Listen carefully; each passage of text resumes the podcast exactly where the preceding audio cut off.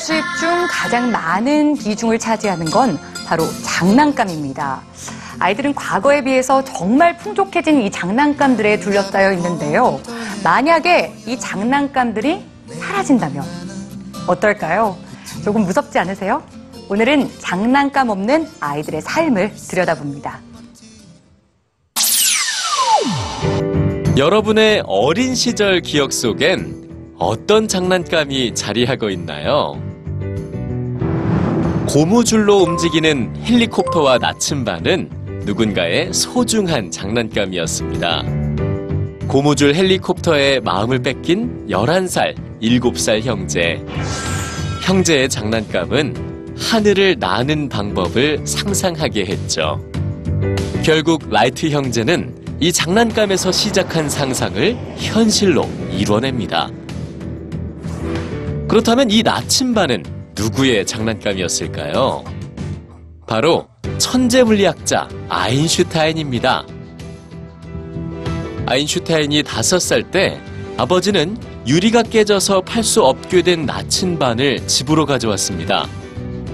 어디에 놓아도 나침반의 바늘이 늘 북쪽을 가리키는 이 나침반은 어린 아인슈타인의 호기심을 끊임없이 자극한 신기한 장난감이었습니다. 아인슈타인과 라이트 형제처럼 어린 시절의 장난감은 단순한 놀잇감 그 이상의 역할을 합니다. 그런데 장난감의 수가 많아질수록 유년기 또한 풍요로워질까요?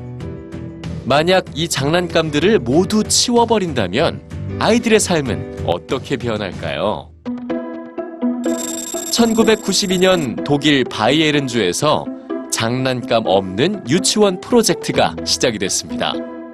장난감 없는 유치원 프로젝트는 3개월 동안 한시적으로 진행이 됐는데요.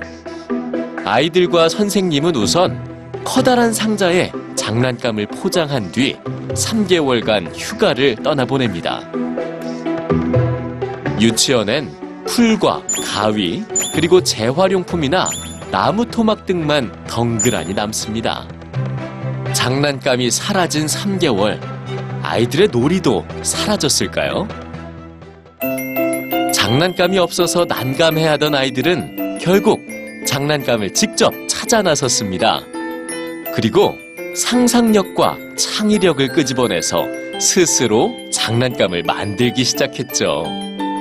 같이 노는 과정 속에서 아이들의 대화는 늘어났고 사회성과 언어 능력 또한 향상됐습니다.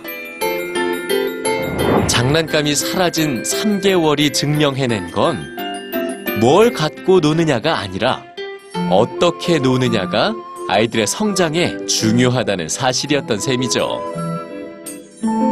그리고 장난감이 적어져도 아이들의 놀이는 결코 줄어들지 않는다는 모두가 이미 알고 있는 오랜 경험이었습니다.